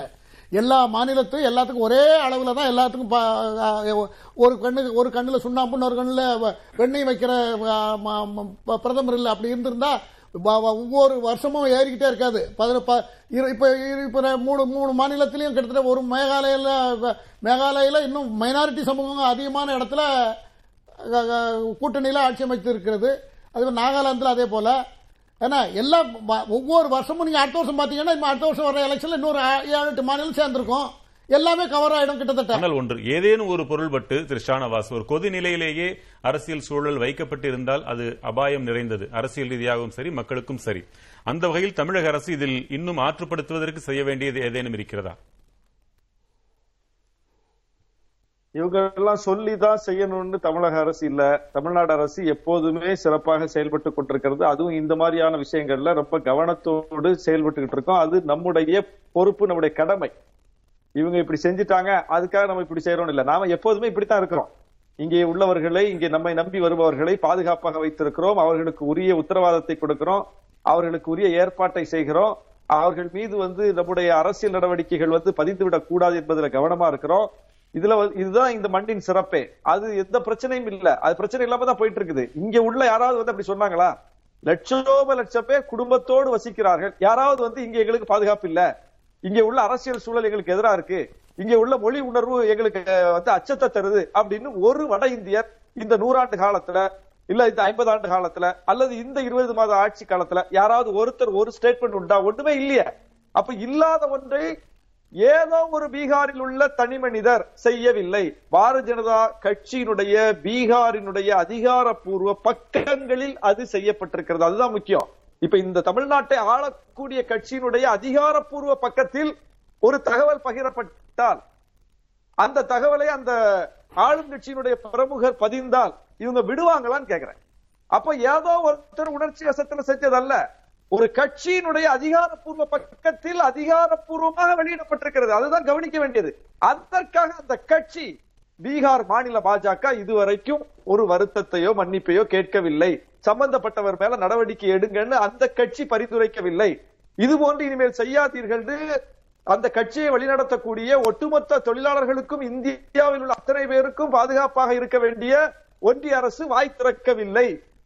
வட மாநிலத்தவர்களுக்காகத்தான் நாங்க இருக்கிறோம் இந்தி பேசுறவங்களுக்காகத்தான் நாங்க இருக்கிறோம்னு வெளிக்காட்டிக் கொள்ளக்கூடிய இந்த ஒட்டி அரசு அந்த இந்தி பேசுகிற மாநிலங்களுக்கு தொழிலாளர்களுக்கு இப்படி ஒரு சிக்கல் வந்துடக்கூடாது இதன் மூலம் இந்த வதந்தியின் மூலம் ஒரு பதற்றம் உருவாயிடக்கூடாதுங்கிற குறைந்தபட்ச ஒரு படபடப்பு கூட அவர்களுக்கு இல்லை. பதற்றம் படபடப்பு இதெல்லாம் எதுவும் நடந்துடக்கூடாதுங்கிற அந்த விழிப்புணர்வு எல்லாமே நமக்கு தான் இருக்கு. நாம தான் இதுல கடந்து நாலு நாளா அஞ்சு நாளா வந்து வெளிக்காட்டிக்கிட்டு இருக்கமே தவிர அவங்க எல்லாரும் கூலா இருக்காங்க. நாம இப்படி பரப்பல பரப்புனது அவங்க. ஆனா அதுல ரொம்ப பொடுபோக்காகவும் ரொம்ப நிதானமாகவும் ரொம்ப வந்து அதுல பொறுப்பற்றத்தனமாகவும் இருக்கிறது அவங்க. தமிழகத்தை தமிழகத்தை பொறுத்தமட்டில் இந்த அளவில் மக்கள் மேலும் ஒன்றுபட்டுத்தான் இருக்கிறார்கள். வடவர்களை இங்கு வந்து வாழ்பவர்களை இருகரம் கொண்டு வரவேற்பதில் இன்னும் அதிக முனைப்புதான் காட்டச் செய்வார்கள். அதுவே நம் பண்பாடு. உலகெங்கிலும் வாழ மட்டுமல்ல ஆளவும் செய்திருக்கிறோம் தமிழர்கள். அதன் நன்றி உணர்ச்சியும் நம்மிடம் வெளிப்படத்தான் செய்யும். நால்வரின் பங்களிப்புக்கும் நெஞ்சார்ந்த நன்றி. மற்றொரு நிகழ்ச்சியில் மீண்டும் சந்திக்கலாம். வணக்கம். எதிர்த்து பேசிட்டு நாட்டில் வழியை தவிர மக்கள் தங்களுடைய பங்களிப்பை அளிக்க வேண்டும்.